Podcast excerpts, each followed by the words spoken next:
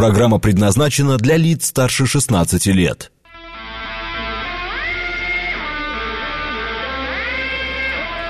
Восемь ноль шесть в Москве.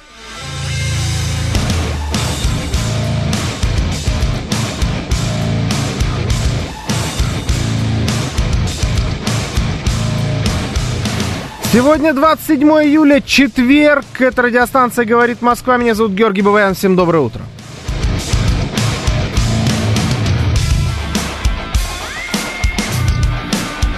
Итак, давайте напомню, наши координаты. СМС-портал 925-48-94-8. Телеграмм говорит МСК-боты. Звоните 7373948, код 495.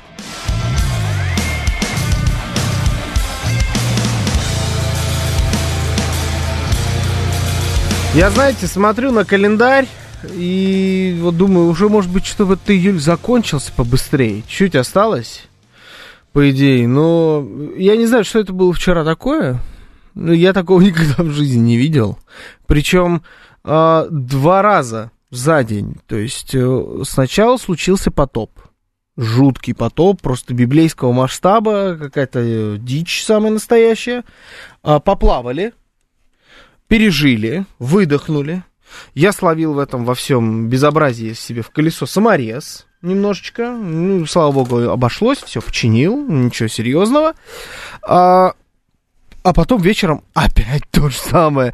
Все только высохло, и второй раз точно такой же потоп. Ну, это ненормально вообще для июля. Мне кажется, как какие-то тропические ливни. В общем, я надеюсь, что вместе с этим июлем уйдет и вот эта вот дурацкая погода. Будем надеяться.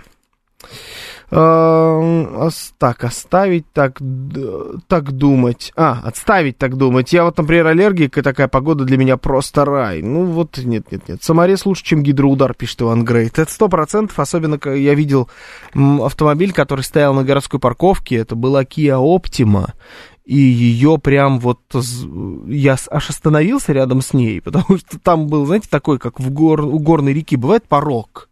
Вот рядом с этой машиной был порог, и э, у ее вот прям на моих глазах вода подбиралась к решетке радиатора у нее. Я думаю, ну, слушайте, ну вот этой машине, конечно, вообще чисто теоретические кранты, я не знаю, вот таких, что с ней случилось, затопило ли ее окончательно. Рука-нога пишет, что вот вчера словил гидро... Э, кадр написано. Ну, наверное, гидроудар имеется в виду. Ну, что сочувствую я вам, сочувствую. Ну, мы же хотим дружить с Африкой, пишет мастер. Начинайте привыкать к тропическим ливням. У него есть своя цена. То есть это африканцы нам привезли? Я правильно понимаю? Арт пишет. Хорошая погода, не жарко, это уже хорошо. Вчера было не не жарко. Вчера было жуткое духотище. Э, просто не продохнуть. И там, ну, температура была 20, где-то в районе 24, поэтому я не знаю, где вы увидели, что не жарко. Вот при этом, при всем, еще и безумные ливни. Москву вчера затопило водой, а Хохлов затопило калибрами, пишет Амирка. Ну, да, бывает. У них там, знаете, такой прогноз погоды достаточно часто. Доброе утро. С нашей стороны самый массированный ракетный налет, а с их стороны активная фаза контрнаступа. Северная Корея даст снаряды. Кстати, а, это восклицательный знак. А не отменить ли нам санкции против Северной Кореи? Слушайте, ну, значит, по поводу Северной Кореи. Что можно сказать? Э, я ждал, уже, получается, третий день сегодня будет, как э, премьер-министр, министр обороны Российской Федерации Сергей Шойгу прилетел в Северную Корею э, на празднование, как там это говорится, победы значит, корейского народа в Великой Корейской войне. Забавно, конечно. Ну ладно, хорошо, пускай отмечают победу. А, прилетел а, министр обороны явно договариваться о чем-то. Все, естественно, говорят о том, что если вам нужны снаряды, вам к Северной Корее, потому что у них там накоплено какое-то безумное абсолютно количество всех этих снарядов. Они, э, ну, точка на карте номер один для того, чтобы, в принципе, за этими снарядами поехать. Плюс ребята договороспособные, э, с ними можно договориться абсолютно без проблем. Э, все, что им нужно, а, там несколько пунктов, в принципе, с этими пунктами можно подсобить. Например, те же самые санкции, э, продовольствие, какие-нибудь технологии можно им поставить и так далее и тому подобное. В общем, договор способные ребята. А, ну, вот посмотрим, как оно будет э, на деле. А, все еще о чем говорили. Помните, это давно, еще старая э, песня о главном, что северные корейцы, они приедут, а, и воевать, потому что у них гигантская армия, они там все армия, и, б, что они приедут восстанавливать Мариуполь. Ну, тогда было Мариуполь, я не знаю, сейчас, может быть, еще какие-то точки на карте прибавятся. Э, в общем, что северные корейцы еще и будут строить там все подряд. Ну, посмотрим, вот, к чему приведет эта история. А по поводу контрнаступления действительно пошли сообщения о том, что американцы сообщили, по-моему, Вашингтон-Пост вчера, что вот сейчас начинается официально основная часть украинского контрнаступления. Все, время пришло, пора действовать. До вчерашнего дня на протяжении... Вот сколько прошло у нас времени с, с саммита НАТО? Две недельки прошло? Ну, я думаю, что да, примерно две недельки прошло. И вот э, за эти две недели мы увидели гигантское количество публикаций о том, как вообще вот, вот все эпитеты, все синонимы слова «провал», какие вы знаете, все были применены в западной прессе по отношению к Украине. Причем не только к контрнаступлению, но и к политике Зеленского, к тому, как он ведет дела, к тому, как он приехал на этот саммит, к тому, как он к нему готовился и как он провалил все, все позиции, какие у него были, все, значит, везде облажался. И контрнаступление, естественно, тоже облажалось, потому что русские оказались хорошими воинами, они вдруг для себя это открыли. Русские оказалось, что это мощная армия, там выстроили оборону, все заминировали, а украинская армия, она просто прет по этим заминированным полям, а, чему, кстати, тоже удивлялись в западной прессе, причем в основном в европейской. Они не очень понимали, почему они просто прут по заминированным полям вперед. Ну, короче говоря, э, все грустно, все печально. И вот вчера переменились снова. Опять великое контрнаступление стартовало. А, как, вы, как вам кажется, что это такое? Будет ли действительно какое-то настоящее контрнаступление. Вот до этого момента они выдерживали какие-то силы и резервы, а сейчас реально пойдут вперед. Вот такой последний, э, последняя возможность действительно чего-то добиться. Знаменитый весенний контрнаступ. Да-да-да. Ну, слушайте, ну погода как будто мартовская, поэтому, может быть, они вот на погоду, на прогноз ориентировались, на гидрометцентр. А получится ли у них действительно пойти в это контрнаступление? И главное сделать так, чтобы оно стало успешным. А, или это вот последний раз гонят, а их гнали тоже сообщение о том, что э, Вашингтон несколько раз э, приказывал буквально Зеленскому идите, идите идите. Вот все, что есть, всеми силами, всеми силами наваливайтесь, а вось прокатит. Если не прокатит, ну, значит, будем как-то решать по-другому. Но вы должны попытаться по-настоящему там э, продавить оборону. Что вы ждете от этого контрнаступления? Ждете ли вы вообще еще хоть чего-нибудь? Именно от этого я имею в виду от того, которое якобы вчера началось, э, вторая волна так называемое. Или ничего не будет, это все пшик, это просто громкие названия, которые э, на самом деле ни к чему не приведут, никакого контрнаступления, ничего не будет, это просто вот э, еще раз попробуют опять наткнуться на нашу оборону, и тут, ну, как бы капут. Вторая волна, до этого было плато, пишет Григорий Санкт-Петербурга, да, да, ну, терминология нам уже знакомая, тогда тренировались, видимо, а вот сейчас э, терминология пошла в бой. Слушаю вас. Здравствуйте. Доброе утро. Алло. Алло. Да. Здравствуйте. Здравствуйте. Андрей. Да, Андрей, только радио выключайте. Что-то у вас там.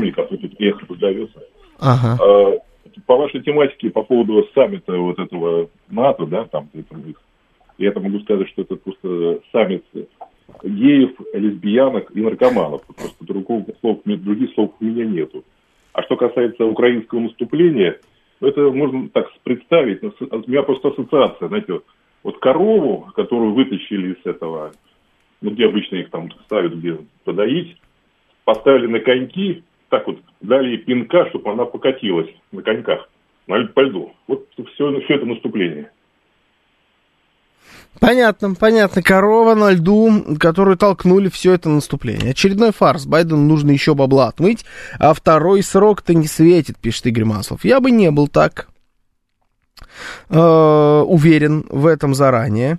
Кстати говоря, вот начинают приходить фотографии, как министр обороны России и э, Ким Чен Ын посетили в Пхеньяне выставку вооружений 23, сообщает Центральное телеграфное агентство Кореи. После выставки глава Министерства обороны и лидер КНР посмотрели концерт по случаю 70-летия окончания Корейской войны. Ну, выглядит, э, выглядят довольными они. Сейчас давайте я вот так сделаю, я кину... Женя, я кину прям в бота, а ты оттуда возьми. М-м, говорит МСК-бот, кстати говоря, зовут этого самого бота, куда вы можете присылать ваше сообщение. Ну, просто хочу вам показать. Там очень такая прям, ну, ну, очень довольные они на этой фотографии. Это хочется прям... Я давно не видел э, Шойгу таким довольным настолько счастливым. А, ну, явно, ну, выставка вооружений пошла, явно что-то, значит, идут какие-то там торги, не, просто же так на выставку вооружений погнали. Доброе утро, англосаксы просто так не ерзают. Хоть клоунами их называйте, но это ж неспроста серьезно относился бы к таким заявлениям. М-м. Ну, я, кстати, клоунами их не называл. Я достаточно серьезно отношусь к заявлениям, но я просто думаю, что это ничем не, не закончится особо успешным, потому что э, мы уже видели, как готовили контрнаступление, как его пиарили. Да, в основном, конечно, пиарили сами украинцы, но э, и англосаксы, как вот вы их назвали, они тоже приложили к этому руку. Они тоже с, через свою прессу много говорили про... Андреем пишет, Ким Чен Ын, где снаряды? Зачем вы меня, меня сбиваете такими вещами? ну, это очень хорошая была.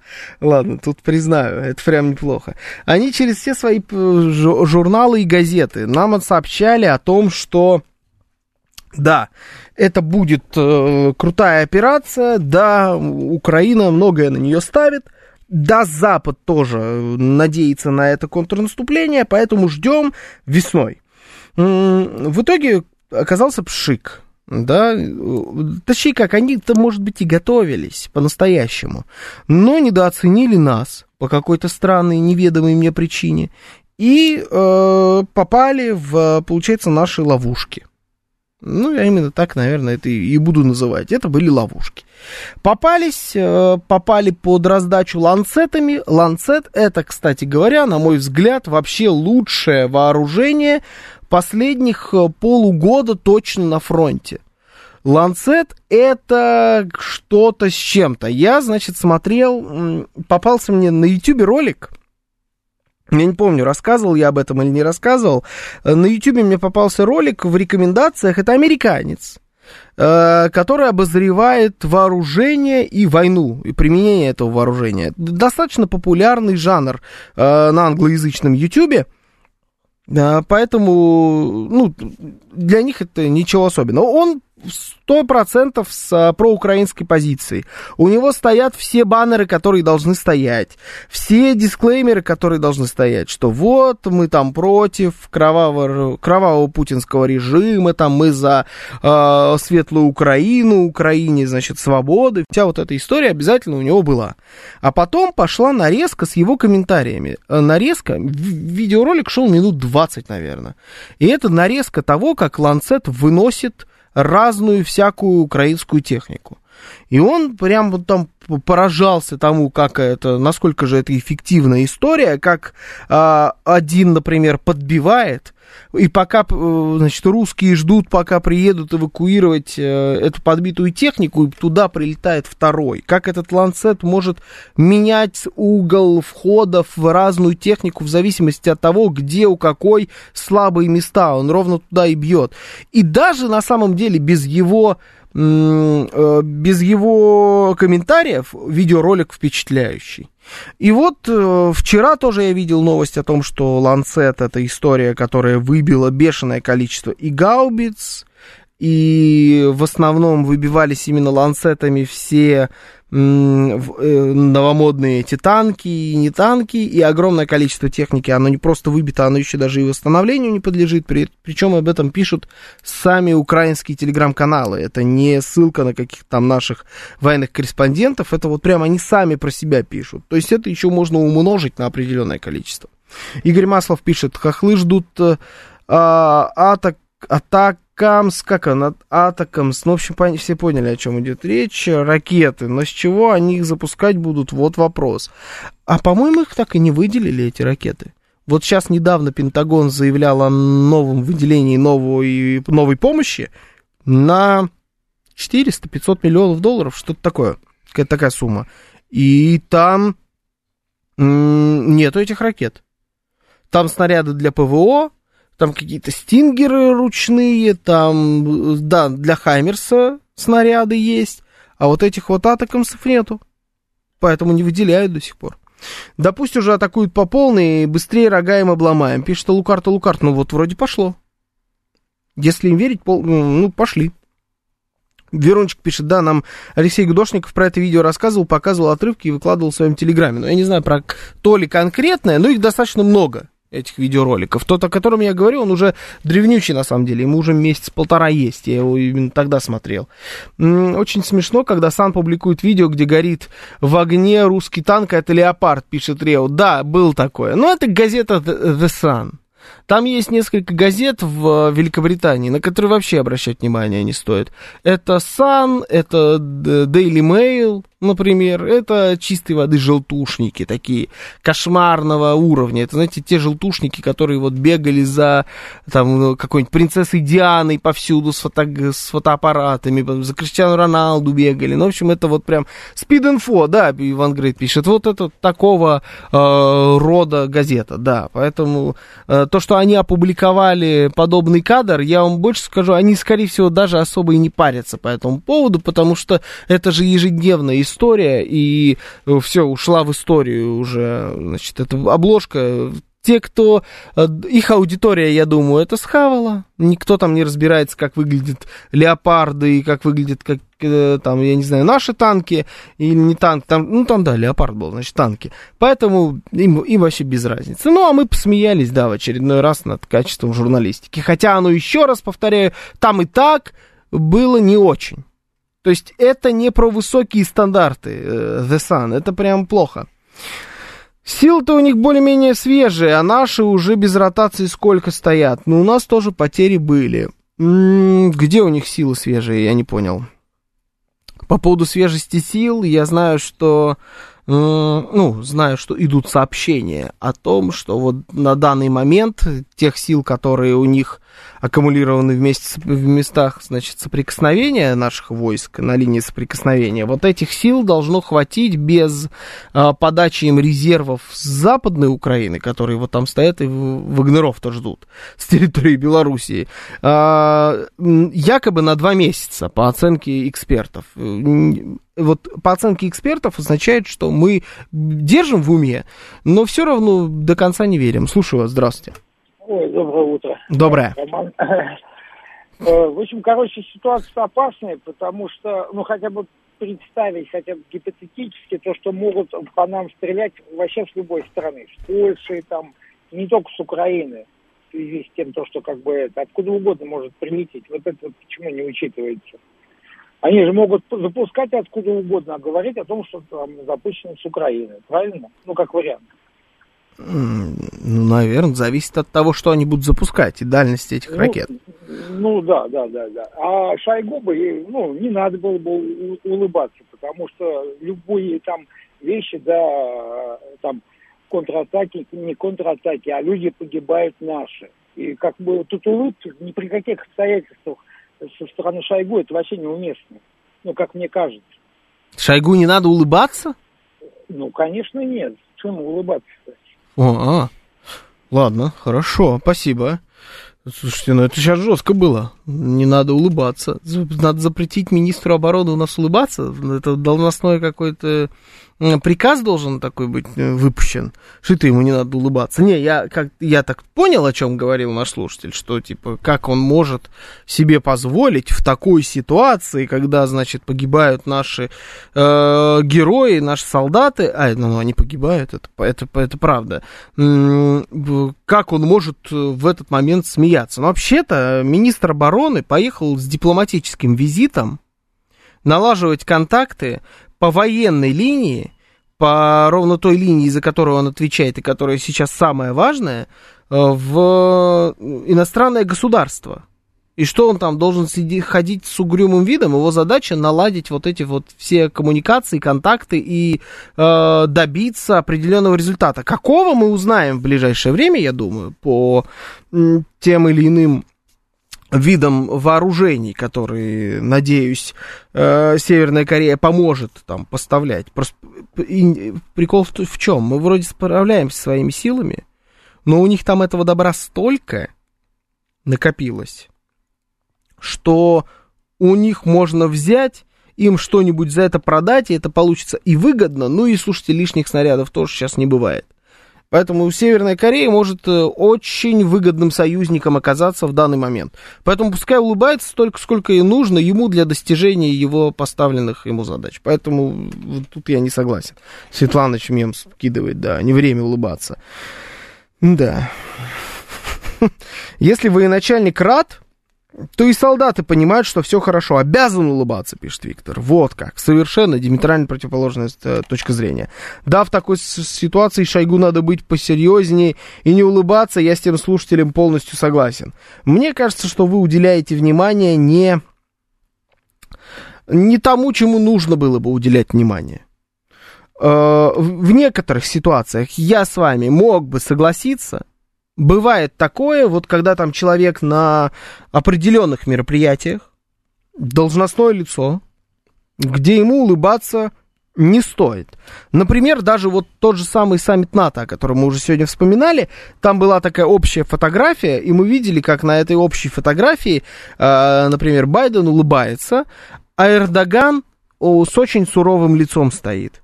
Вообще без намека на улыбку. Потому что Эрдоган приехал на этот саммит торговаться, торговаться жестко, ставить свои жесткие условия и надеяться, что их примут. И он выиграл. Мы все уже знаем, что он все, что ему нужно было, он все сторговал. И это вот такая подача в средства массовой информации. Фотография обойдет все телеканалы, все, как показ практики, и радиостанции. Тоже у нас идет прямая трансляция, YouTube-канал. Залетайте, там чат есть, лайки обязательно ставьте. Мы там вот делимся такими историями, кадрами в том числе. А, в общем, она облетит весь мир, и по этой фотографии люди должны понять, у кого какой настрой на конкретное мероприятие. В таком случае, да, но если ты приехал э, торговаться и договариваться о чем-то, тем более о сотрудничестве, о союзничестве, ну, тут ты обязан улыбаться.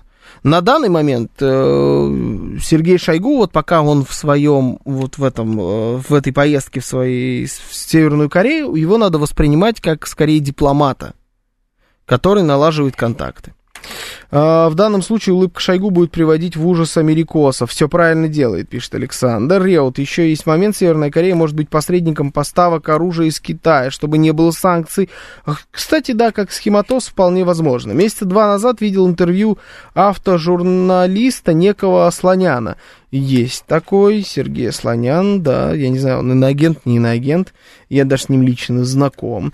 Он там слюни пускал по леопарду, а мы типа все желтые земляные червяки, и вообще он вместе с Западом чемпионы всего на свете, редиская такая. А я видел наоборот, его же не интервью, может быть, а какой-то фрагмент, где он наоборот уже. Это, видимо, задняя была. Я и не понял, я не слежу за ней, за его деятельностью, но это, видимо, была задняя, где он говорит, что вообще-то, ну, это просто танк, надо это иметь в виду. А, сейчас у нас новости, потом продолжим.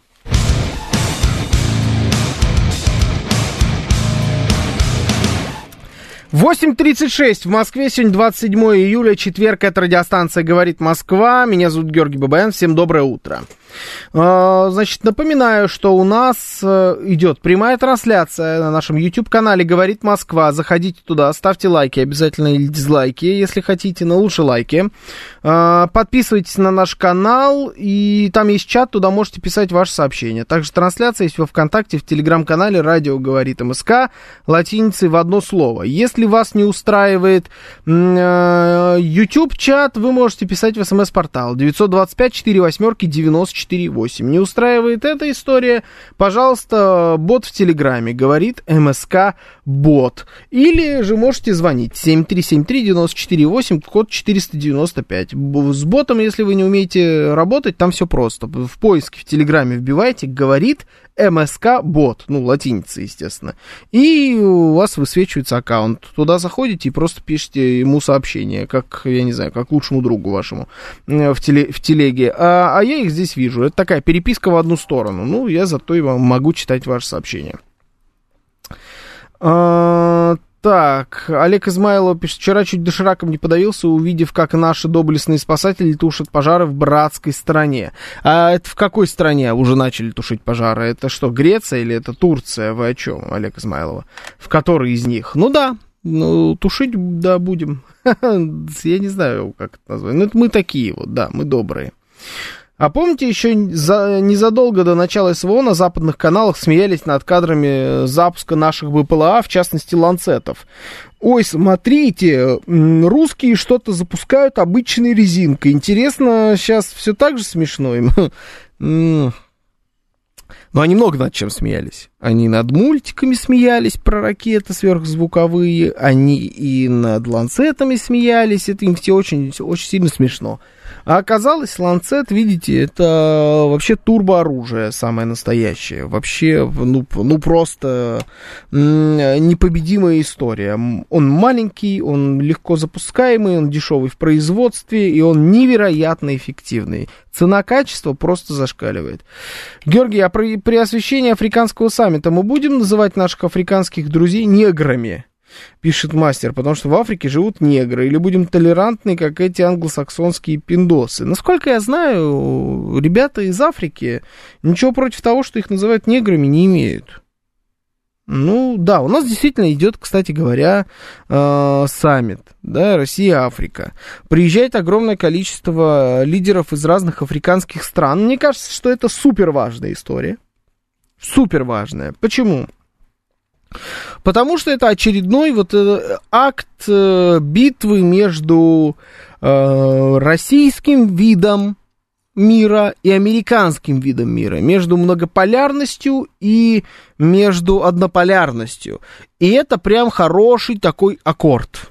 Э, мощный. Учитывая, что по поводу саммита БРИКС, помните, мы с вами говорили как-то вечером, что надо обязательно Владимиру Владимировичу ехать на саммит БРИКС в Южную Африку и не поддаваться вот этой истории с потенциальным арестом. Но, видимо, его все-таки упросили южноафриканцы не приезжать, потому что это все для них грозило бы какими-то гигантскими проблемами. В итоге приняли, видимо, их э, просьбу и не поедут. На мой взгляд, это ошибка. Я еще раз говорил, что надо ехать в любом случае, иначе э, вся вот эта история с БРИКС даст трещину, и мы укрепим Институт Международного уголовного суда. Так оно и получилось. А если поехали, разрушили бы Институт Международного уголовного суда. Но в итоге его укрепили, мы видим, что вот буквально только что Павел Перовский читал новости о, о американцах, которые собираются э, передавать какие-то данные со своей стороны Международный уголовный суд, которые они не признают. Я напомню вам, да? А, они считают, что а, они не подписывали никакие документы. Международный уголовный суд на территории Соединенных Штатов не имеет никакого значения. Но они будут с ним сотрудничать, Э, передавая им какие-то данные по поводу э, виновности России во всем на свете. К сожалению, да, наверное, таким образом Международный уголовный суд все-таки усилили, но вот мы сейчас видим, что гигантское количество лидеров африканских стран приезжает в Россию. Владимир Путин с ними со всеми встречается, и что мы имеем? Параллельно президент Российской Федерации проводит переговоры с целым континентом, по факту. А, кого там только э, нет. Параллельно с этими встречами с континентом министр обороны разговаривает с Северной Кореей, самой опасной для конфликта страной с точки зрения количества боеприпасов. Я думаю, что корейцы фору дадут американцам с э, количеством своих ракет. А, это все, конечно, говорит об эскалации и ни о чем другом. Причем эскалации на всех э, фронтах. И на политическом фронте это эскалация, потому что это взвинчивание ставок в разрушение однополярного мира. Африканские страны — это страны, которым не уделялось должное внимание всю их историю фактически. Это просто территория для разворовывания в первую очередь разворовывание как раз вот этим самым э, просвещенным западным миром, это просто факт. Э, от этого ты никаким образом не отбрехаешься. И Европа, и Соединенные Штаты э, кошмарили и кошмарят Африку до сих пор. И, и главное, и будут кошмарить. Э, люди там живут, мягко говоря, не нехорошо не везде, Африка большая, Африка бывает разная, но тем не менее, наверное, если есть самые плохие с точки зрения условий проживания места на планете Земля на данный момент, они находятся именно на африканском континенте. И э, Россия как будто поворачивается к ним и говорит, мы готовы с вами сотрудничать, мы вам можем поставлять то же самое зерно, мы можем вам поставлять э, технологии, все, что хотите, можем вам поставлять, потому что э, мы вот э, не эксплуататоры, мы наоборот с вами на равных. И в Африке всем очень сильно нравится именно такой подход. Американцам и европейцам, я уверен, такой подход вообще не нравится. Поэтому это эскалация. Они будут делать э, все э, для того, чтобы дружба между Россией и африканскими странами не случалась. Ну и Северная Корея параллельно. А это чисто, чисто военная эскалация. Это снаряды. Э, плюс э, заявление о том, что э, теракты, которые происходили, первый теракт на Крымском мосту, это был теракт. Украинцы это подтвердили. Плюс заявление американцев о том, что они не собираются останавливаться. Вчера, кстати говоря, интересный звоночек. Первый раз такое прозвучало. Даже, ну, это интересно будет обсудить. По-моему, Вашингтон-Пост Вашингтон-Пост и устами какого-то очередного бывшего военного деятеля. Это не нынешний военный, это бывший военный с высокого поста. Э, когда он вот был военным, он занимал какой-то высокий пост, а озвучил такую историю, что на самом деле Соедин... А давайте я найду. Я, по-моему, помню, в каком телеграм-канале я видел эту новость. Я прям вот, чтобы не, не врать, я прям найду сейчас э, и зачитаю вам прямую цитату. И скажу, из какого... Да, Вашингтон-Пост. Э, это заявление, заявление... А тут не написано, что это заявление. Значит, я конкретно, кто это говорил, видел в каком-то другом, но неважно. В общем, Ваш... на страницах газеты Вашингтон-Пост. Если контрнаступление Украины, то вот которое сейчас там как это называется у них, возобновилась. Если контрнаступление Украины потерпит неудачу, путь наименьшего политического сопротивления, вероятно, не будет заключаться в переговорах со смелевшей Россией со смелевшей, обратите внимание на формулировки. Запад должен подготовить еще одно наступление в 2024 году, а затем еще одно. В конце концов, есть последствия и похуже, чем тупиковая ситуация на востоке Украины, хотя, которая хоть и обходится дорого, но является не физически рискованной, не политически унизительной для Соединенных Штатов. Фактически о чем говорится в этом заявлении? Нужно до бесконечности, вне зависимости от того, кто стоит у власти в Соединенных Штатах Америки, кто там президент, нужно до бесконечности вкидывать и вкидывать и вкидывать и вкидывать деньги, вооружение, ракеты в том масштабе, в котором они вкидываются сейчас, в украинскую армию для того, чтобы держать вот это вот напряжение на фронте. Потому что Соединенные Штаты с этого ничего не теряют никакого удара по их э, престижу не происходит, потому что даже техника особо Соединенных Штатов там не представлена, та, которую можно сжечь вот на преодолении заминированных полей. Э, танки Абрамс, обратите внимание, вообще сошли с э, повестки дня, их просто там нет. Никто не говорит про тан- танки Абрамс больше ни слова.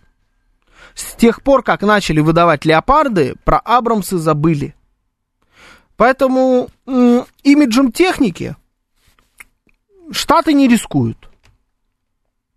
Своим имиджем, как с, э, что там они могут проиграть или выиграть, да, то есть они тоже особо ничего на кон не ставят.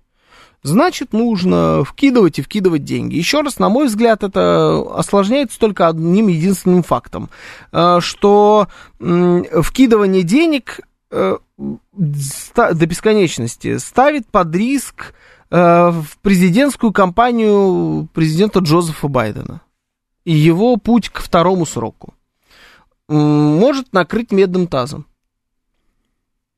Это украинское контрнаступление, выборы президента Соединенных Штатов.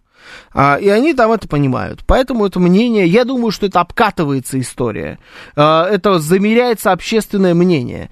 Насколько американцы готовы еще года два минимум, ну тут заявляется два года, потерпеть вливание в ну, украинскую войну. По факту так оно и есть. Абрамсы тяжелые, они там бесполезны, поэтому и не дают. Да, может быть, бесконечное количество при, причин, почему они не дают Абрамсы, но они их не дают. Это факт. Танк вообще тяжелая штука. Они все тяжелые. Они не весят тонну. Понимаете? Поэтому ну, американцы могли бы еще что-нибудь поставить. Они самолеты не поставляют, обратить внимание. Они вообще, с точки зрения имиджа их техники, ничем э, не рискуют. Так, давайте почитаю ваше сообщение в Ютьюбе. Дурацкая погода никуда не уйдет, тропические ливни, смерчи, торнадо на территории России никогда не было. Может, это последствия климатического оружия? Да, я вчера, когда э, маме скинул, значит, пост о том, что это был самый большой ливень с, э, с конца 19 века в Москве, что-то такое, такая у нас была новость. В телеграм-канале подписывайтесь, кстати, обязательно на наш телеграм-канал. Она сказала, ну, это все американцы. Ну, так, в шутку, естественно. Но это, да, новость где-то витает в воздухе. Так, э, Подмосковье, про про зелю, видно, не подходит корове черкесское седло. Нельзя никогда недооценивать противника. Елена Нарушева пишет, где вы увидели недооценку противника. Напомню, мы говорим про потенциальное контрнаступление Украины, его вторую волну. Чего вы от этого ждете? Чего ждете вообще от того, что сейчас происходит? У нас такая глобальная политическая тема. Э, чего ждете от того, что происходит на данный момент в мире? Что у нас происходит? У нас происходит саммер, саммит э, с африканцами, у нас происходит встреча с северокорейцами, у нас происходит попытка второго контрнаступления, рекордные обстрелы э, ракетами территории Украины. И, кстати говоря, э, потенциальная э, отмена, как это называется, виз, виз с Китаем. Я думаю, что это тоже можно записать в политическую историю. Как вам вот э, сложившаяся картина на политической карте мира на данный момент? Вот э, все ходы, которые были сделаны на данный момент, они выглядят вот так. Uh, говорим именно об этом. Uh, про зелю не видно, нельзя никогда недооценивать противника. Что мы можем ждать? Мы не эксперты, будем надеяться, что контрнаступление не получится. Валерио, Валерио пишет, Жорж, тебе 28, ты в армию пойдешь? Я, я еще раз хочу спросить, вот я сейчас даже без шутки спрашиваю, серьезно спрашиваю, люди, которые пишут постоянно вот эти сообщения там про армию, их, слава богу, не так много, то есть это означает, что все-таки а, умных людей побольше. Вы надеетесь этим сообщением на что? Вы думаете, что ваше сообщение не прочтут, и вы у себя в голове докажете, что, там, я не знаю, ведущий, который не прочел это сообщение, он струсил. Ну тогда зачем? Ну, для, для своего самоуспокоения. Ладно, хорошо. Либо вы надеетесь на то, что ведущий прочтет и смутится, и начнет как-то нелепо уходить от ответа, и такой, а, в армию я не, я не, а, э, ой, новости у нас. Так ждете, что будет? Не, на что вы рассчитываете? Миллион раз уже говорилось, причем я уверен, что не только мной. Ну, надо будет, если пойти, пойду, куда я денусь? Что за глупые сообщения? Успокойтесь уже, расслабьтесь. Э, Ирина Грипп, они недоговариваемые, и когда наступит мир, одному богу ведомо. Угу. Ну, мы особо и не, Не говорим про мир на данный момент. И еще, если уважаемый министр обороны Шойгу перестанет улыбаться, то все дело швах. А, да, все-таки выступаем пока за, за улыбку министра обороны.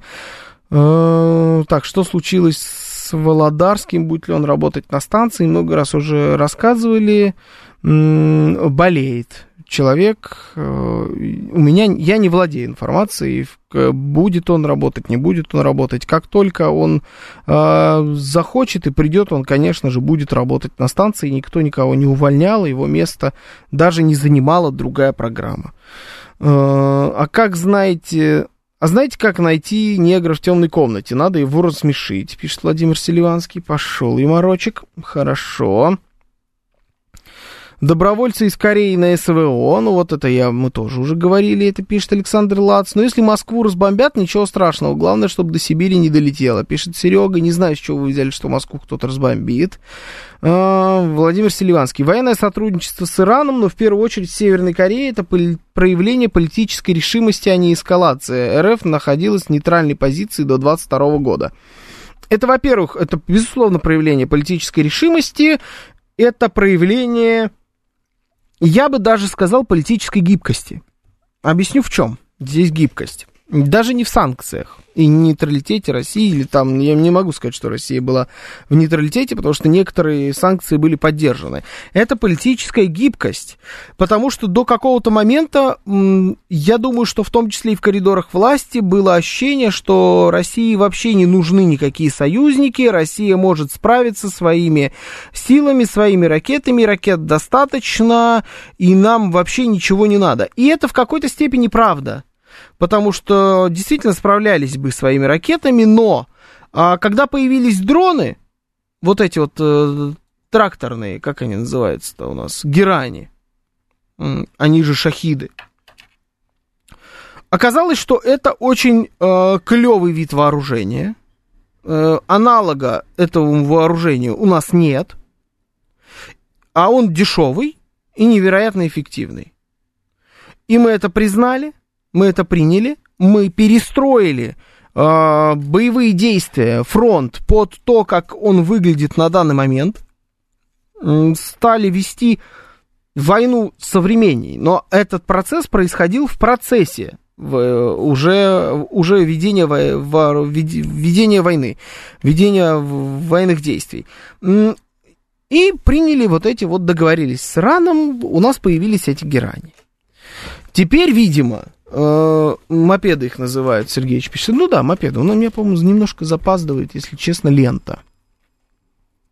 Немножечко запаздывает. Я вижу, что ваше сообщение приходит с запозданием. Ну ладно, по посмотрим, как выглядит это еще. Сейчас, э, может быть, наладится. Бывает, техника глючит. А сейчас произошло а, следующее осмысление, что да, мы можем производить все своими силами, в том числе самые наши технологичные ракеты, которые дорогие, которые нужны фронту, и никто не собирается отказываться от их производства, но некоторые ракеты, которые не такие дорогие, и которые тоже мы можем производить, мы можем еще и закупить. Например, у той же самой Северной Кореи. И мы от этого не сломаемся. От этого не произойдет Э, ничего плохого, мы продолжим производить свои ракеты, но мы нарастим масштабы, мы сможем э, большее количество боеприпасов э, пустить в бой, при этом ничего не потерять и даже приобрести.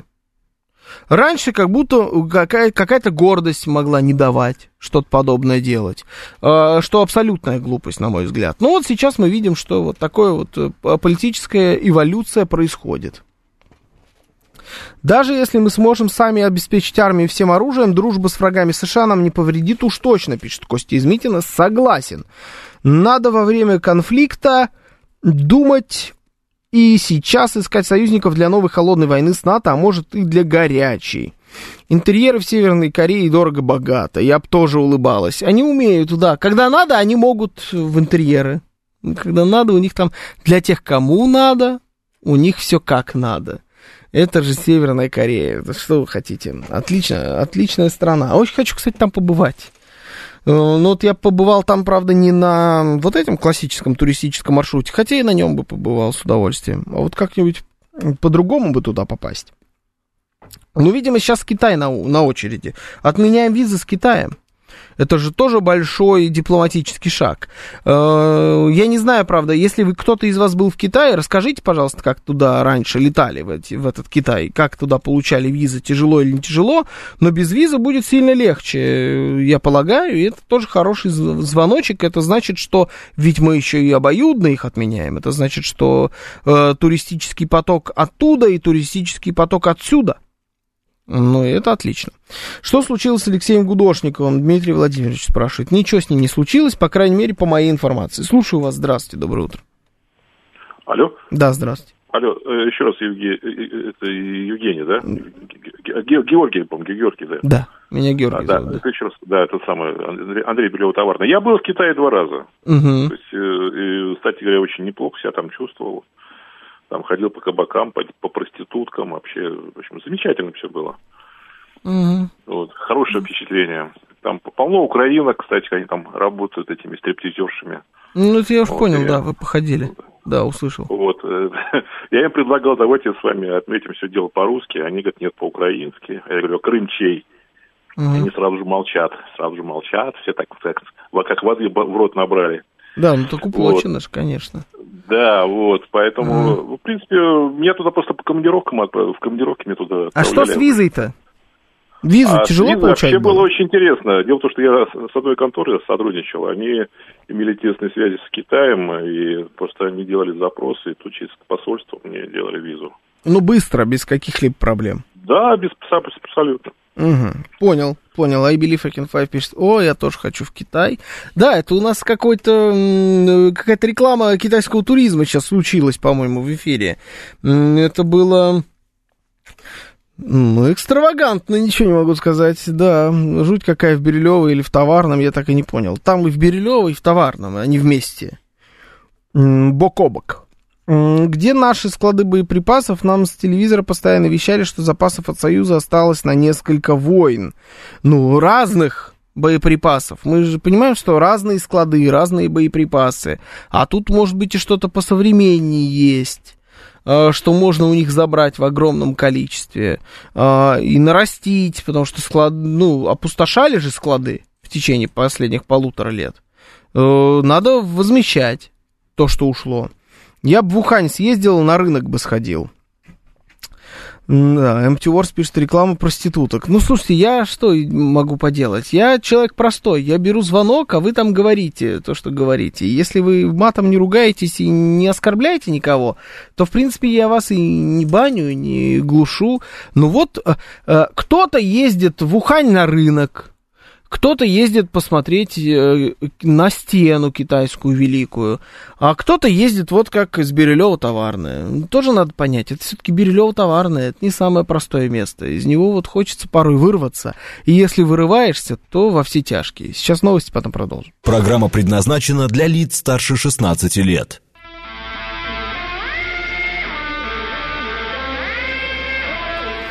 Девять ноль шесть в Москве.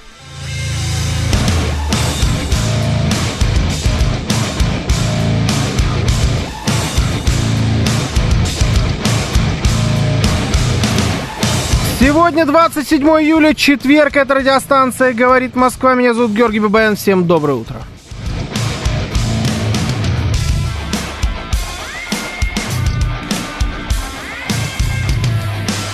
Итак, товарищи, наш координат смс-портал 925 4 восьмерки 94 8. Телеграмм говорит МСК Бот. Звонить можете по номеру 7373 94 8, код 495.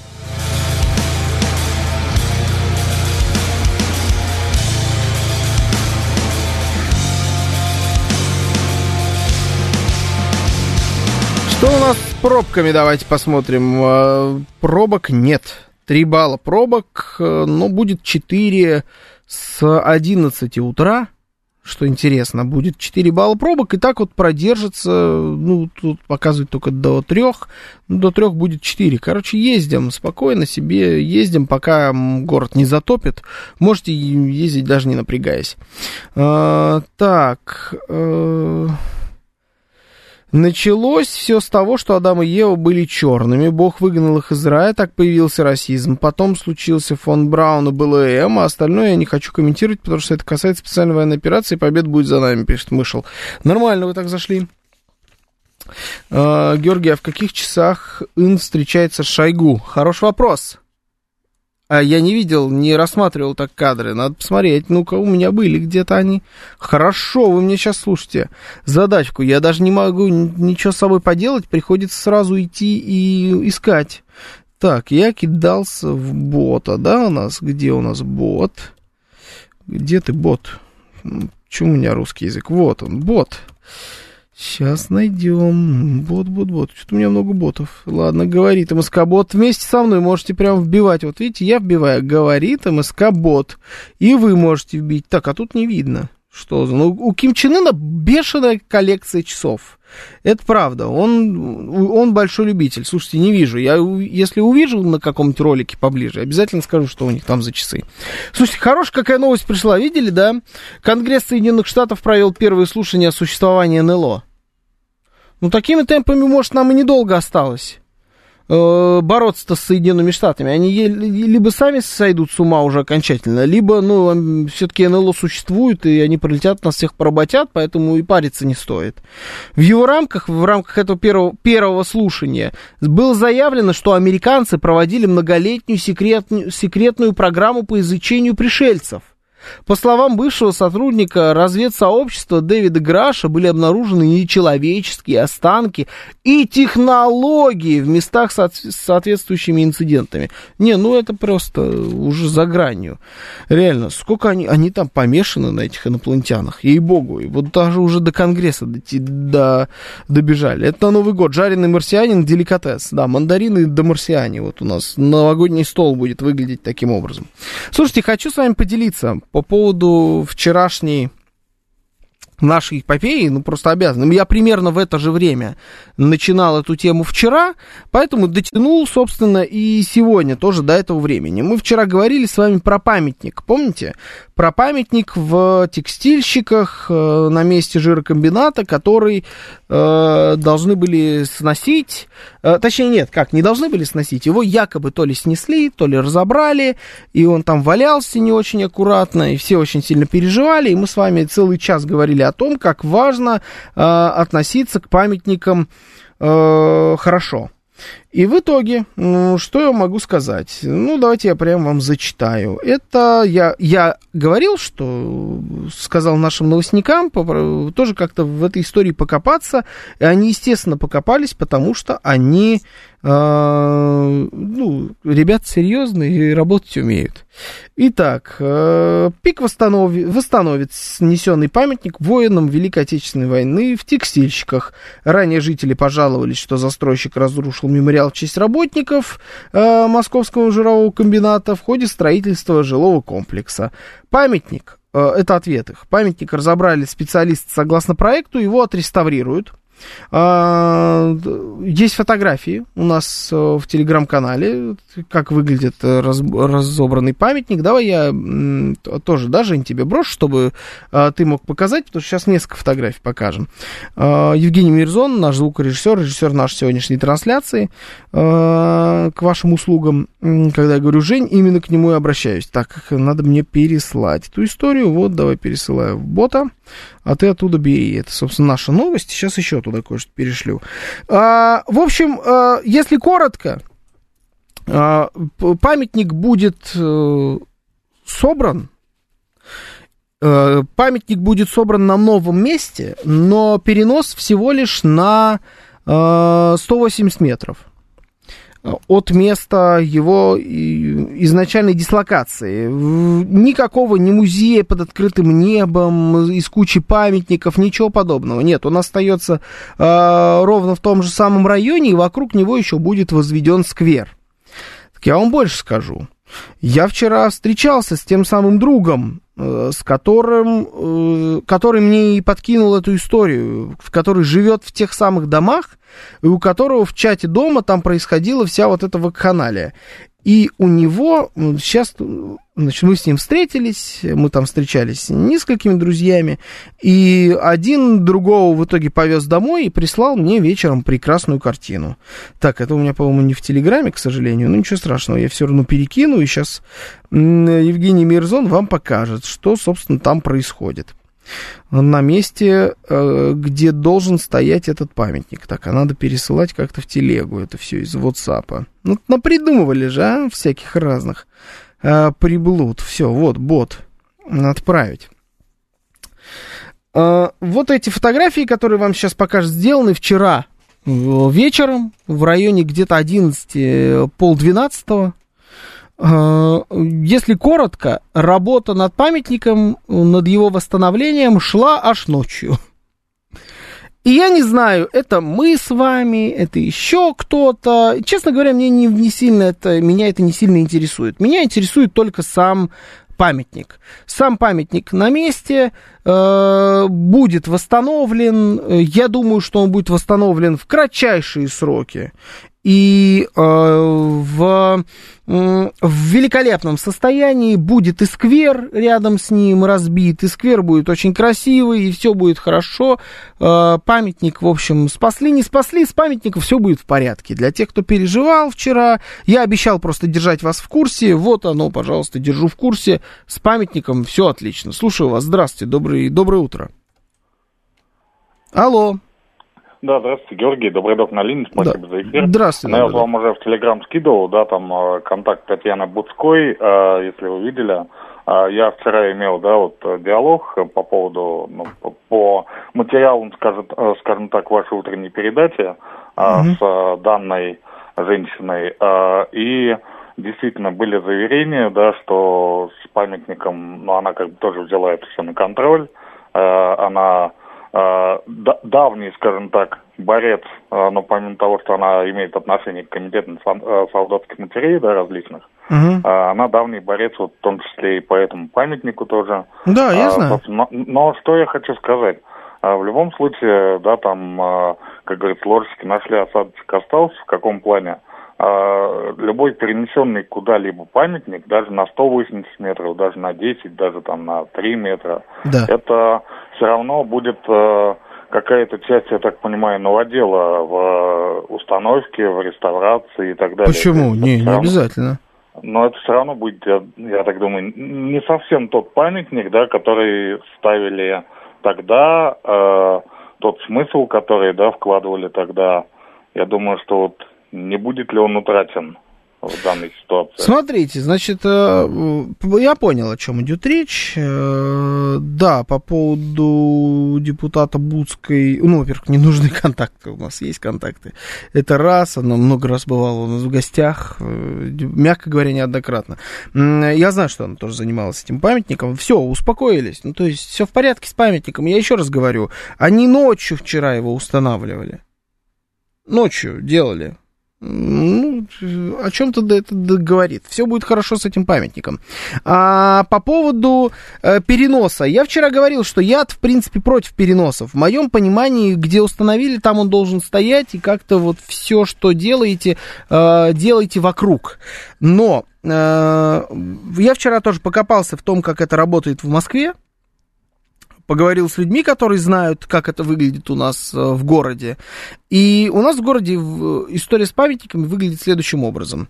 У нас действительно застраивается огромное количество промзон, заброшенных заводов перестраиваются в жилые комплексы там и так далее и тому подобное. Все, ну, в общем, все в курсе, как это работает. Все это у нас а, происходит во всех районах Москвы, а, там разного, разными домами, разные застройщики это делают. В общем, есть у нас такая своеобразная программа. А, это происходит, жилье строится. На территории каждого завода в Москве и вообще по всему бывшему Советскому Союзу есть такие памятники. Они разные, они бывают разной степени там, э, красивости, сохрана, где-то прям произведение искусства. Вот как, например, тот памятник, о котором мы говорим. Он достаточно красивый. он необычный. Где-то это просто там памятная табличка, где-то это, ну, в общем, они разные, но они есть везде. И а, они все на учете стоят. То есть московское правительство следит за ними, за всеми. И когда на месте какой, какой-либо такой промзоны строится жилой комплекс, вопрос с памятником решается тремя способами. В основном есть три способа. Способ номер один. А, он э, остается просто стоять на месте, вписывается каким-то образом в то, что строится вокруг. Способ номер два. Памятник э, разбирают и собирают где-то рядом но тоже, в принципе, на территории, исторической территории вот того завода, на котором, э, на который, которому он и был приписан всю жизнь, э, героев которого он, собственно, и восхваляет, за память о которых он отвечает. Либо вариант третий, он остается в рамках района. Его переносят куда-то в рамках того района, где строится э, тот или иной жилой комплекс или нежилой комплекс, ну, где что-то перестраивается, перестраивается как-то э, инфраструктура. Вот бывает в основном три варианта. Э, с этим памятником пришлось по-другому. Э, Глена Антрим пишет, Георгий, не переобувайтесь, перенос это плохой прецедент. Вы же, прецедент, вы же вчера обратно говорили. Я не, не переобуваюсь, я говорю, мне не нравятся переносы. Я против переносов. Объясню почему. Потому что э, переносы, они э, имеют особенность. Они могут затянуться, где-то может быть что-то утрачено. Вот с этим памятником, о котором мы идем, мы говорим конкретным, я думаю, такого не произойдет. Но, тем не менее, на мой взгляд, э, перенос это хуже, чем оставить его на месте. Но перенос это лучше, чем уничтожить я думаю, что здесь никто со мной особо спорить и не будет. Э, памятники в Москве не уничтожаются. Если уничтожаются, то это чье, чье-то совершенное преступление. Никто на это санкции не дает, и в основном все памятники сохраняются, в, их переносят еще раз, их либо сохраняют на месте, либо переносят в рамках района. Так что за памятники, в принципе, можете не переживать. Это не значит, что не надо следить за подобными историями. Это не значит, что нужно как-то убирать руку э, с пульса и не, э, там, не бить тревогу в случае, если вы увидели, что где-то как-то с каким-то памятником что-то не так. Но с этой конкретной конкретной проблемой, мы вроде разобрались. Все в порядке, везде, где надо, позвонили. Хотели вчера интервью там а, у, у, позвать представителей ПИКа, но интервью не было, но зато взяли у них вот письменное интервью, комментарий на тему. А, комментарий лежит у нас в телеграм-канале, радио, говорит, МСК латиница в одно слово. А, если хотели, что? Хотели, чтобы с памятником все было в порядке. С памятником все в порядке. Памятник Минину и Пожарскому тоже переносили. Не, ну памятники переносят. Давайте объективно, это происходит. Такое бывает. А еще бывает, памятники демонтируют, уносят вообще в другое место, а потом мы с вами спорим, что нам нужно. Нам нужно сначала фонтан сделать, либо нам нужно памятник поставить, либо нам нужно оставить просто площадь, либо нам нужно сделать памятник, фонтан и площадь все вместе. Помните, да, такое тоже бывает. Э, с памятниками всякое разное происходит, и я считаю, что если уж его... Я вчера, когда выступал против переноса, я вам напомню. Я говорил, что перенос а, это э, э, я против переносов какие-то парки под открытым небом. Вот тут я прям категорически против. Э, знаете, вот все памятники из всех заводов перенесем в какой-то большой музей под открытым небом. Такой истории у нас вообще просто нет. Ее просто не существует. А, Пик денежку занес, пишет Олегович. Вот мне интересно, пик денежку за, занес за что? Я еще раз говорю, мы вчера подняли на уши весь этот пик, всех, кто отвечает за этот памятник, и памятник восстанавливали аж прям ночью сегодня. А вы мне говорите, пик денежку занес. Ну, кстати говоря, это, в принципе, ничего особенного в, вашем сообщении нет. Есть такие люди, которые, они вечно недовольны всем.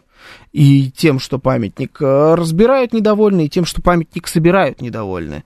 Ваше дело просто, видимо, быть недовольными.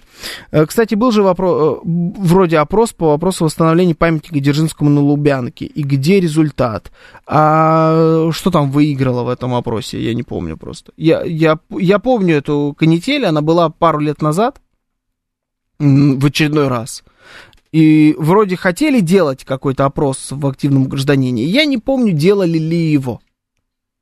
Э, поэтому, если вы владеете информацией, давайте, чтобы не гуглить сейчас, там, не искать в интернете, потому что какая разница, все равно ни, ни к чему это не привело. В подмосковном Королеве восстановили памятник легендарной стыковки советского и американского космических кораблей «Союз» и «Аполлон». Больше 20 лет назад монумент увезли на реставрацию, которая так и не состоялась.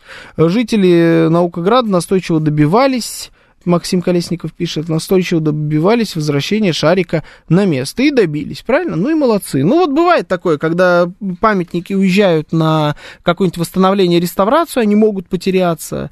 Э, такое бывает не только с памятниками, все что угодно, уезжая на реставрацию, может потеряться. Дом, который, знаете, какой-нибудь жилой э, или нежилой, который реставрируется, и срок написан, например, 2 года, он может быть э, отреставрирован за 10 лет, а может быть не отреставрирован никогда. Такое бывает всегда и совсем.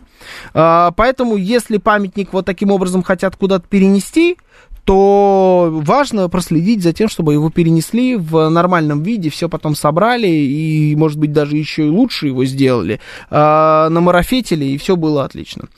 Э, Георгий, вообще уничтожение памятников, а особенно исторической ценности, это называется вандализм. Вот то, что у нас и... Да, елки-палки, убежало у меня сообщение. Вот то, что у нас и происходило с уничтожением, в том числе, памятника Дзержинскому. Мое мнение по поводу памятников Дзержинскому, не Дзержинскому, у меня следующее. Я вообще считаю, что памятники э, любые сносить, это кощунство.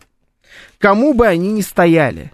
Дзержинскому, Ленину, Сталину, там, я не знаю, царю-императору, без разницы. Вот какой памятник, если памятник предки поставили, пускай стоит. А новым героям возводите новые памятники.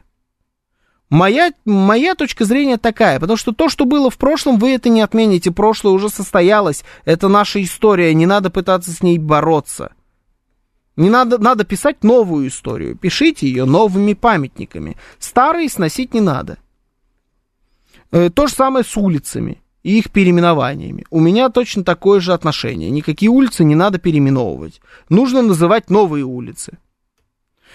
Тут меня никак не, не переубедите. Да какая разница, если на бывшей территории 100-200 метров, территории несколько гектар, если ставили, где было удобно на тот момент. Сейчас он на том же месте может не вписаться. А, еще раз, на мой взгляд, конечно, лучше, если он остается на своем месте, и вы как-то делаете так, чтобы ваши новые постройки вписывались. Но если вы его перемещаете в рамках э, там 100 метров влево, 100 метров вправо, и еще и как-то это все в итоге обыгрываете, и у вас стоит тот же самый памятник в хорошем состоянии, обыгранный, с подсветками, со скверами, здесь обещают сквер рядом с этим памятником – то, на мой взгляд, это вариант хороший. Судя по обломкам, часть памятников текстильщиков все же разрушена, явно обломки скульптуры, а не постамента. Ну, я вам еще раз говорю, вот, вот и пос посмотрите в ближайшее время, что там разрушено, что там не разрушено. Судя по фоткам, судя не по фоткам, я видел и показывал вам своими глазами, как памятник начали восстанавливать уже вчера. Еще вчера мы с вами с утра обсуждали, что он разобран, вот судя по тем же самым обломкам, а уже вчера же ночью его восстанавливали, и он уже отчасти там стоит. Понимаете? Так бывает периодически. Так что можете не переживать, все будет в... с этим памятником, я вам гарантирую, все будет прекрасно и великолепно. А, как в танковом проезде во дворе школы прекрасно вписалась 34-ка, пишет э, хитрый лис. Только шарик теперь совсем другой. В Королеве старый был круче, пишет Анна С. Не знаю, я не видел этот шарик, какой был старый, какой новый, не знаю. Я в Королеве не живу.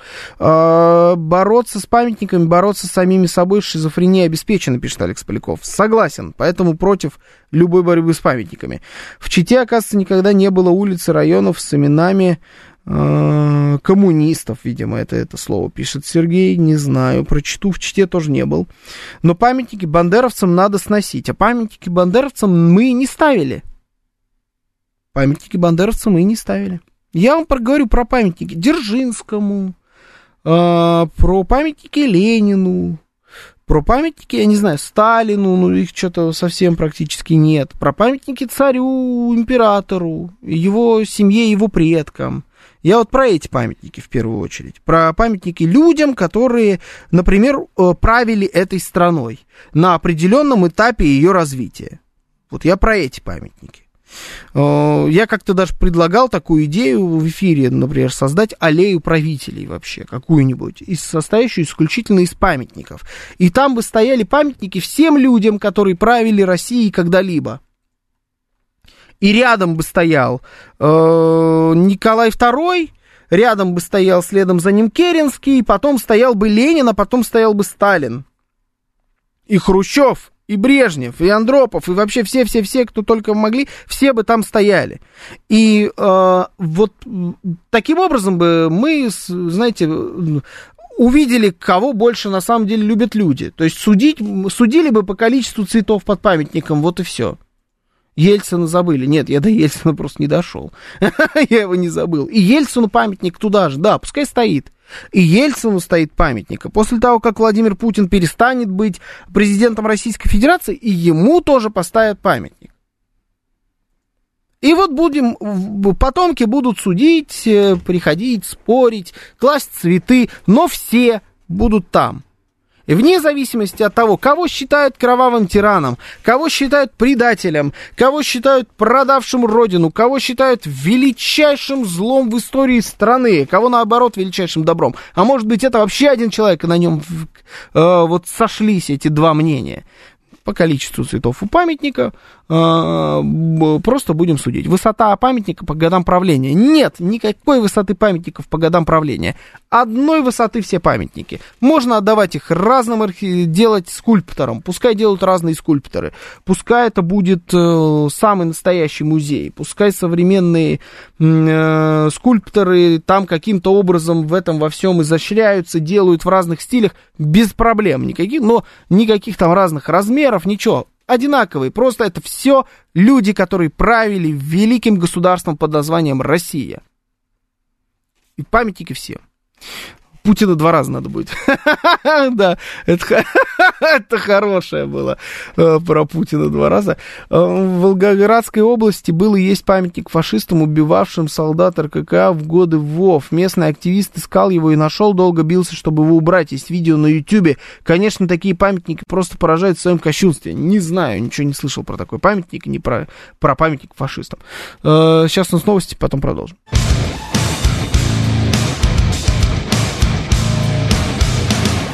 9.35 в Москве, сегодня 27 июля, четверг, это радиостанция «Говорит Москва». Меня зовут Георгий Бабаян, всем доброе утро. А, по поводу, значит, аллеи памятник с памятниками правителям. Вот тут мне пишут, что есть такая аллея э, Зураба Церетели. Но это частная история. Я знаю про эту аллею, о чем вы говорите. Это я говорю на государственном уровне. Это частная история. У нее там бюсты стоят. Я в курсе, как это выглядит. Где она, я не помню, где-то в музе, каком-то музее это военно-историческое общество, что-то такое там где-то стоит. Это мысль та, о которой я говорю, да, но я говорю про государственный уровень. И не бюсты, музей голов, пишет Александр, ну да, там похоже это, вот они так все в ряд стоят достаточно на небольшом пространстве. Это должно быть не это долж... в, моей, в моем понимании должна была быть государственная история. Но это так, знаете, я не как-то не сидел, не разрабатывал полную концепцию. Это просто мысль э, в поддержку того, что я вообще против сноса любых памятников. Считаю, что если кто-то когда-то установил памятник, то пускай он стоит. И пускай лучше э, вот э, этот памятник тем, что он стоит, и тем, как с ним обращаются люди вокруг, вот пускай он лучше э, там, э, как, таким образом демонстрирует свою любовь или не любовь к нему. Ну, там надругаться, конечно, не надо над памятником. Но вот э, по количеству цветов было бы понятно, кого люди любят, а кого люди не особо любят. М-м, куда пропал Гудошников? Все, пропал. Слушайте, ну вы слышали, в Конгрессе США провели слушание об НЛО. Думаете, почему? Это потому что прилетели инопланетяне, Гудошникова забрали, они сказали, нам он теперь здесь э, нужнее. Мы его отправили к вам несколько лет назад, а теперь вот забрали. Все. Все догадывались же, что он инопланетянин. Ну, ты забрали его. Слушаю вас, здравствуйте. Так, что у нас а, а, глючит, лагает, так сказать, слушаю. Да, здравствуйте. Да, доброе утро. Доброе. Вот вы знаете, я с вами согласна, что памятники до... нужно оставлять, потому что его, их ставили наши люди, да, граждане России, э, Советского Союза, да. и как бы их нужно уважать. Даже Российской Значит, империи. Они считали, да, да, они считали, что вот этот человек достоин. Но единственный момент, я хочу сказать, по поводу памятников Ленина. Вот это идолопоклонничество, которое родилось в советское время, да, угу. оно немного стало уже ну, каким-то, какой-то насмешкой, да. Я считаю, что у нас есть мавзолей. Это, там угу. уже это памятников всех памятников, да, ни у кого, ни у каких правителей нет такого места захороним, да. Mm-hmm. Вот это вот оставляем, как бы, ну, пока люди помнят, пока люди знают, пусть этот памятник существует, мавзолей. А вот в городах, вы знаете, в городах маленьких э, местечках, э, где памятник Ленина еще пока существует, mm-hmm. а, я считаю, что вот это нужно убрать. И в каком, почему? Да, а, почему? В каждом городе есть люди, которые достойны они прославили этот город, это место, и вот им как раз можно и поставить такую память. Ну, им, наверное, он и стоит, если они прославили. Ну, не знаю, вот э, я живу в Подмосковье, Руза, да, у нас вот опять же таки есть памятник Ленину, его не сносят 22 апреля, а, венок обязательно, еще Компартия существует, вот, и венок обязательно, и, в общем, есть такое. А кто а прославил вот, город Рузу, вот, кому бы вы хотели памятник? Вы знаете, я не очень хорошо знаю историю, недавно здесь живем. Mm.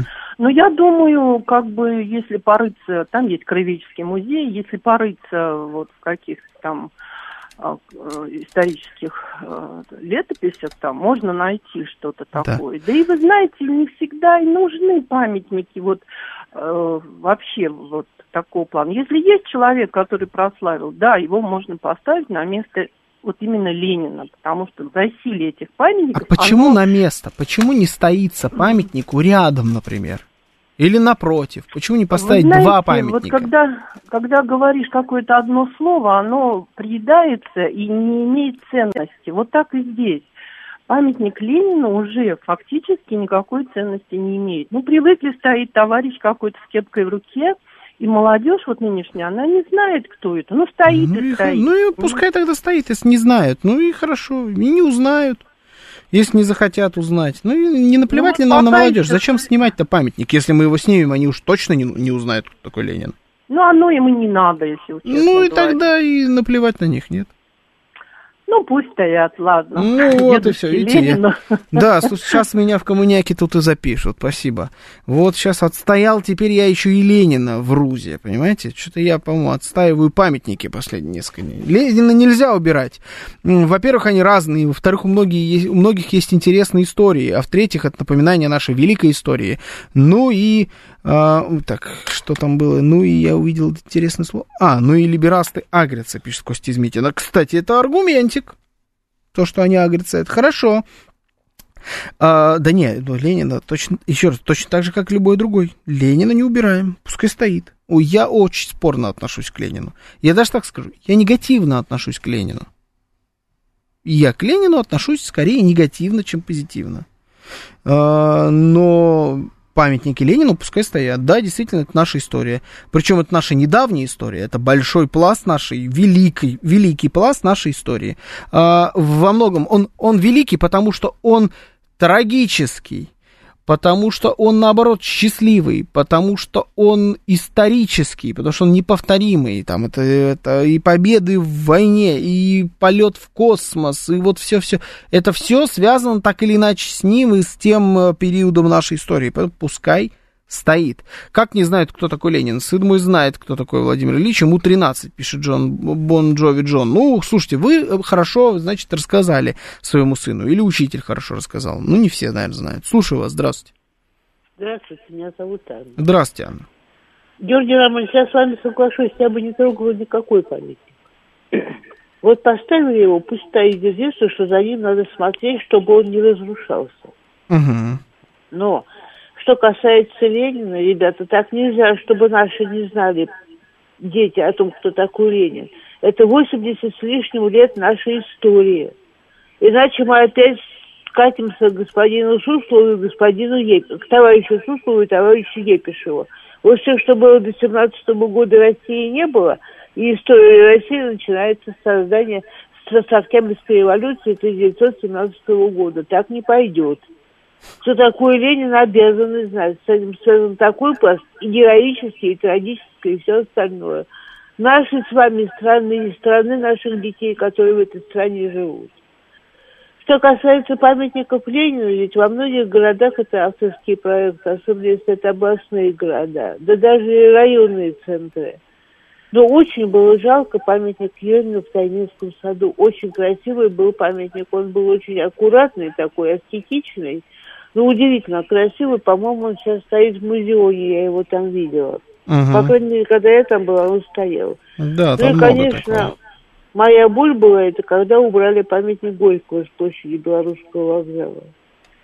Я очень боялась, что его обратно на место не поставят. Но, слава богу, спасибо Собянину, что восстановил, и спасибо, что пустил там трамваи. Это единственное, за что я благодарна Сергею Семеновичу, сразу скажу. Голосовать за него не буду. Я в жизни не прощу стадион юных пионеров. Ну, еще много чего не прощу. Ладно, бог ним.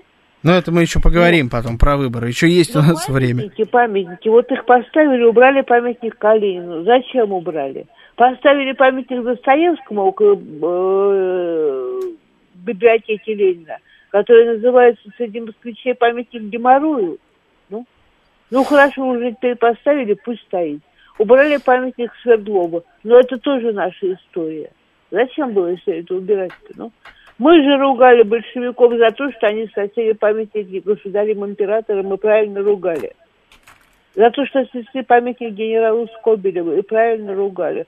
Уж кого-кого Скобелев-то чем помешал? Белый генерал-то чем помешал? Белый он не потому, что он с белыми э, за белых воевал, а потому что у него лошадь белая была. Поэтому его звали белым генералом. Ну, не знаю, я против сноса памятников. Любого памятника. Даже самого маленького. Да, согласен с вами, Анна, спасибо. Ровно так оно и есть. На то он и памятник, что помнили. Согласен с Георгием Анной. Смотрите, какая. Ну, это, если это не Dream Team, тогда что такое Dream Team? Вот эта команда у нас. Георгий и Анна. Да, половина зумеров не знают вообще о революции 17 года, что уж там про Ленина говорить, пишет Строгинский. Не недооценивайте молодежь. Знаете, вот вы тоже когда-то были молодые, и вы как-то узнали про, и про революцию, и, наверное, а, значит, сначала вы узнали про революцию Октябрьскую, а потом как-нибудь, может быть, где-то узнали и про февральскую, хотя допускаю, что могли и не знать изначально про то, что февральская тоже была. И про еще какие-нибудь революции, про Великую Французскую. Ну, как-то же узнали. А если не узнали, то, надеюсь, узнаете в ближайшее время про это, про все. Не надо недооценивать молодежь. Читают они мало, молодежь вот и не знают. Нормально они читают. Потому что если они читают с экрана, а не через бумагу, это не значит, что они не читают. Читают просто в другом месте. И если что-то не знает молодежь, то виноваты в этом в первую очередь мы с вами. Хотя я что это есть, я из молодежи выписал, да? Ну, так вот и посидишь тут перед микрофоном, постареешь. Э, в первую очередь виноваты те, которые не молодежь. То, что кто должен им рассказывать, если не вы? Слушаю вас. Здравствуйте, доброе утро. Вы в эфире. Алло, доброе утро. Доброе. Вот Алло. Да-да-да, Я доброе пропустила- утро. Я пропустила вчерашнюю передачу, сегодня теперь слушаю. Скажите, о каком вообще памятнике перенесли, чего-то унесли? О каком памятнике речь? Был памятник э, солдатам, которые ушли на, с комбината на Великую Отечественную войну. Там погибли. Обычная стандартная история для любого завода на постсоветском пространстве. Вот и все. О, музыка, и выключили. А, напомним, да, для тех, кто вдруг не это. Но если что, можете переслушать вчерашний эфир, тоже, знаете, не лишний будет. Сам Владимир Ильич своим указом велел снести все старорежимные памятники, кроме памятников Петру Первому. Да, и спорное из-за этого к нему отношение.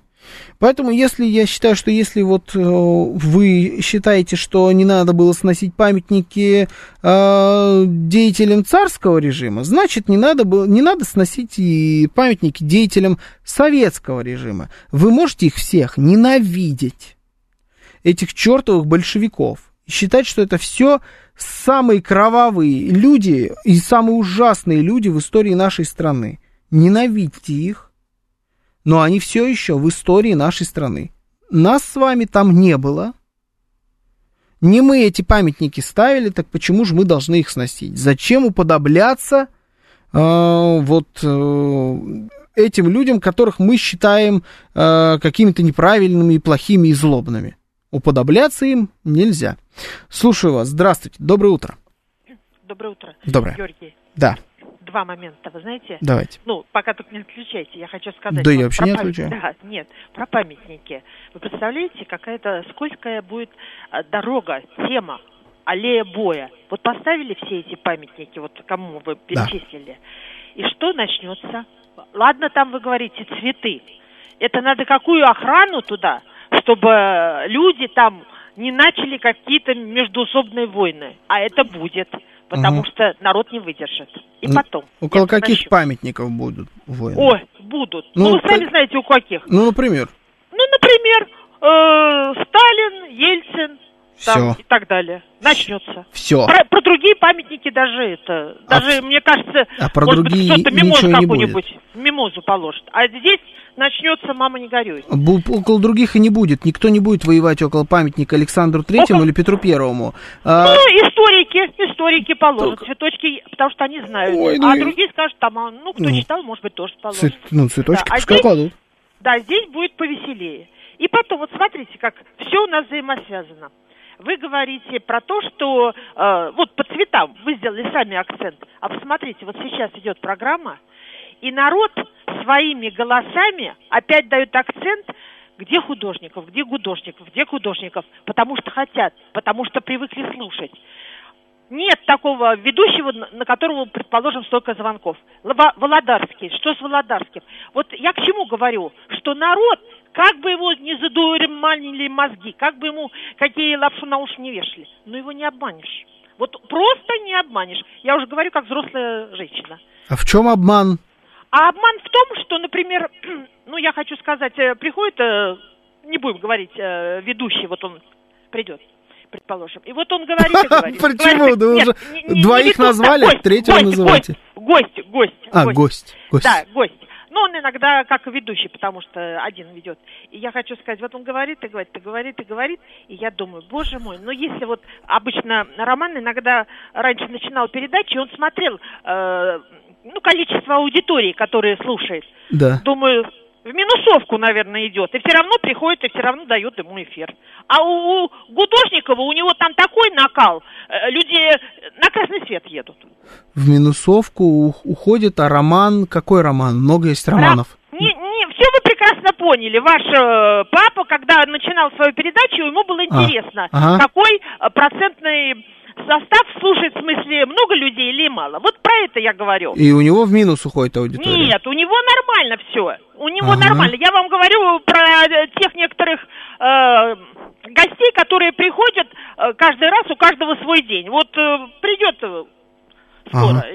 Ладно. Вот минусовку. Хорошо. К чему я говорю? Минусовку. Народ сам ага. проголосует. Э, нужен ему этот памятник, не нужен, цветочки, не цветочки, угу. звонки, где Володарский, не Володарский, как бы кто ни регулировал, сам. Ага. Хорошо. Ладно. Я что-то запутался. Честно признаюсь, что-то я запутался. Так, ну Гудошников, э, Гудошникова мы любим, это я понял. Гудошникова я сам люблю, как бы я не против. Гудошникова мы любим, Володарского, Володарского я тоже люблю. Так, Володарского мы любим. Мы не любим какого-то гостя ведущего. И памятники. потому что, короче, наверное, ладно, да, наверное, мы просто спустим это, э, просто, просто примем и поймем. Мама Гудошникова звонила. да уж ладно. Зачем вот так? Так, теперь Ой, ой, посыпалось. Это вот, я не знаю, это глюк, не глюк. Махач историков с географами, это будет эпично, наверное. Да, не будет никакого махача. Смотрите, сталинисты и ельцинисты, они дерутся и сейчас друг с другом. Сталинисты говорят, Ельцин-центр снести, взорвать, Ельцин предатель, Ельцин, значит, э, на могилу нагадить, грубо говоря. Э, ельцинисты говорят, Сталин кровавый тиран, а пролил сколько крови этот ваш Сталин, боже мой, это имя нельзя произносить, как Волан-де-Морта, потому что Гарри Поттер, это моя любимая книга, я только ее читал. Вот, вот это ельцинисты, да? Они сейчас друг с другом дерутся. Так и пускай дерутся, только на целой аллее своей. Ничего, ну пускай там подерутся. С памятником все будет в порядке. Есть такая история, как камеры, есть охрана. Ничего, ничего не произойдет, я вас уверяю как, как история, во-первых, она еще, еще и рассудит через паузу. Это раз. А два, ну, просто у нас сейчас как выглядит, э, в чем, в чем э, интересность э, ситуации? Э, последователи одного, когда пришли к власти, я имею в виду Ельцина, сняли э, памятники э, другого и другой эпохи. А те, когда были у власти, снимали памятники еще более предыдущей эпохи. Надоело. Хватит снимать друг другу памятники. У сталинистов есть Клим Саныч, это как ядерное оружие, да. И Дим Юрьевич, Клим Саныч, Дим Юрьевич, категорически приветствую. Там, там такая армия, что мам не горюй. Слушаю вас, здравствуйте, доброе утро, вы в эфире. Доброе утро, Георгий Сергей Алексеевич. Здравствуйте, Сергей Алексеевич. Народ действительно проголосует. Прям только смотря как, где, по каким правилам и так далее. Народ голосовал за Ельцина, народ голосовал за Лужкова, на Украине за Зеленского голосовал, за Порошенко голосовал. Это тоже народ. Теперь о памятниках. Память, памятник – это память, а и традиции есть память. Память обладает вообще-то большой силой. Вот история, э, историческая Москва, она, если так занимает, где-то, я читал, где-то, по-моему, 2% площади столицы. Но об этой площади знает весь мир. И это свято для нас.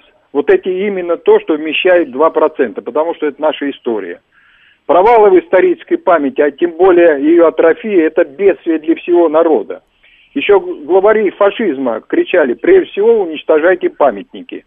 Как икона, в первую очередь, не предмет искусства, так и памятник это не какое-то изваяние, а это большая сила. Поэтому памятникам надо чтить их и очень осторожно относиться к ним. Спасибо. Mm-hmm. Спасибо, спасибо, Сергей Алексеевич. А Медведеву тоже уже можно памятник, или пока на Ельцине аллея заканчивается? В моей теории, да, должен стоять памятник Медведеву, конечно должен стоять памятник Медведеву. Ну, то есть, э, наверное, хотя не, ну, можно при жизни не ставить памятники, может быть такая логика, а можно ставить, как только закончится срок правления. Но человек может потом еще раз прийти э, э, на президентский пост, например, да, сейчас. Не знаю, это не суть важно. Но он там будет. Дмитрий Анатольевич Медведев будет в рамках вот этой аллеи обязательно. Ему памятник должен там стоять. А, но ведь Петр Первый, Зураб Церетели реально отвратительный, позорище, давайте уберем. Не знаю, я вот много вещей, много людей встречал, которые с вами категорически не согласны. Им очень нравится памятник Петру Первому а, от э, Зураба Церетели. Там к нему определенно точно есть вопросы какие-то, но убирать его, да нет, конечно. Он уже вообще, мне кажется, туда вписался. Все, он уже сколько лет там стоит. Его уже оттуда кощунственно убирать. Поэтому нет, не, вы не поняли, никакие памятники мы не убираем. Вообще, забудьте, не убираем ничего. Так, что у нас на Ютубе там происходит с этими памятниками? Должен ставить Медведеву, но недолго. Почему недолго? Отстаньте вы от Медведева. Что вам Медведев? Будет ставить ему памятник, точно так же, как и всем. А, так, коммунисты памятник нашим предкам, погибшим в 812-м, снесли. И Гагарин требовал храм Христа Спасителя восстановить, но Георгий мое сообщение не хочет читать. Пишет э, Елена Искунцева у нас в Ютьюбе. Обожаю, когда все эти сообщения заканчиваются фразой, что не хотят читать. А, ну, восстановили же. Ну да, тогда уничтожили, но восстановили. А, построили заново, точнее. Напротив Думы поставить э, Дзержинского, чтобы они поняли, что он не дремлет, пишет Акампот. Э, в этой парадигме надо было оставить Калининский проспект. Да, в моей парадигме надо было оставить Калининский проспект. Смотрите, в какой-то момент вот э, это уже все, все, уже что все пере, что переименовали, уже переименовали, все, что снесли, все снесли. А, но в какой-то момент, вот, например, сегодня, 27 июля, останавливаем процесс и больше никуда ничего не меняем. То, что э, осталось Калининским, пускай будет Калининским – что теперь называется Новым Арбатом, пускай называется Новым Арбатом. Что называется там снова Тверской, пускай называется снова Тверской. Но первую, вторую, третью, четвертую, пятую, шестую, семнадцатую, двенадцатую Советскую улицу в Санкт-Петербурге мы оставляем советскими улицами. Но Санкт-Петербург мы оставляем Санкт-Петербургом, а не Ленинградом. Вот такая история. Все, просто заморозили. Надо в какой-то момент остановиться. Иначе пока одни будут тянуть назад, другие будут тянуть вперед, и вот в этом а, где-то выиграют первые, где-то выиграют вторые, и так и будем жить в этом бардаке, где поколения говорят друг с другом, называют одну и ту же улицу разными названиями. Некоторые, кто еще не в курсе, как какая где называлась, начинают путаться. И область у нас Ленинградская, а люди живут в Санкт-Петербурге, Ленинграда нет, это бардак. Остановиться надо как-то какой-то момент. Вот сейчас все к всему привыкли, становились и называем новыми названиями только новые новые улицы. А будем жить в проектируемых проездах. Нет, вот пускай проектируемый проезд станет улицей Жириновского, например. Тут хотели Луков переулок, на котором там долгое время, сейчас, по-моему, что-то ЛДПРовское находится, переименовать в э, улицу Жириновского. Нет, не отста- отстаньте от Лукового переулка. Пускай и будет э, новая какая-нибудь улица, да, где-то в новом районе. Ну и что? Любой район когда-то был новым. Пускай она будет улицей Жириновского. Потом приживется. Значит, и Волгоград не Сталинград. Ровно об этом я и говорю. Значит, и Волгоград не Сталинград надо остановиться. И с памятниками надо перестать воевать.